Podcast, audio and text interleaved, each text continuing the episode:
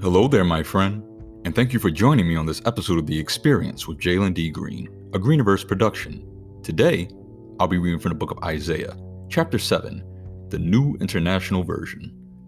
When Ahaz, son of Jotham, the son of Uzziah, was king of Judah, King Rezin of Aram and Pekah, son of Remaliah, king of Israel, marched up to fight against Jerusalem, but they could not overpower it.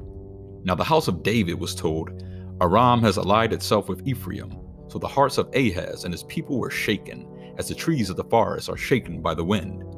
Then the Lord said to Isaiah, Go out, you and your son Shear Jashub, and meet Ahaz at the end of the aqueduct of the upper pool on the road to the launder's field. Say to him, Be careful, keep calm, and don't be afraid. Do not lose heart because of these two smoldering stubs of firewood, because of the fierce anger of Rezin and Aram and the son of Remaliah Aram, Ephraim, and Remaliah's son have plotted your ruin, saying, Let us invade Judah, let us tear it apart and divide it among ourselves, and make the son of Tabeel king over it. Yet this is what the sovereign Lord says. It will not take place, it will not happen, for the head of Aram is in Damascus, and the head of Damascus is only Rezin, with 65 years. Ephraim will be too shattered to be a people the head of Ephraim is Samaria, and the head of Samaria is only Remaliah's son. If you do not stand firm in your faith, you will not stand at all. Again, the Lord spoke to Ahaz Ask the Lord your God for a sign, whether in the deepest depths or in the highest heights. But Ahaz said, I will not ask. I will not put the Lord to the test. Then Isaiah said, Hear now, you house of David.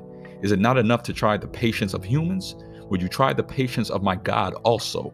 Therefore, the Lord himself will give you a sign. The virgin will conceive and give birth to a son, and we will call him Emmanuel. He will be eating curds and honey when he knows enough to reject the wrong and choose the right. For before the boy knows enough to reject the wrong and choose the right, the land of the two kings you dread will be laid waste. The Lord will bring on you and on your people and on the house of your father a time unlike any since Ephraim broke away from Judah. He will bring the king of Assyria.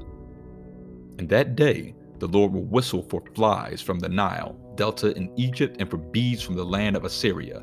They will all come and settle in the steep ravines and in the crevices in the rocks, on all the thorn bushes and at all the water holes. In that day, the Lord will use a razor hired from beyond the Euphrates River, the king of Assyria, to shave your head and private parts, and to cut off your beard also. In that day, a person will keep alive a young cow and two goats. And because of the abundance of the milk they give, there will be curds to eat. All who remain in the land will eat curds and honey. And that day, in every place where there were a thousand vines worth a thousand silver shekels, there will be only briars and thorns. Hunters will go there with bow and arrow, for the land will be covered with briars and thorns, as for all the hills once cultivated by the hoe. You will no longer go there for fear of the briars and the thorns. They will become places where cattle are turned loose and where sheep run.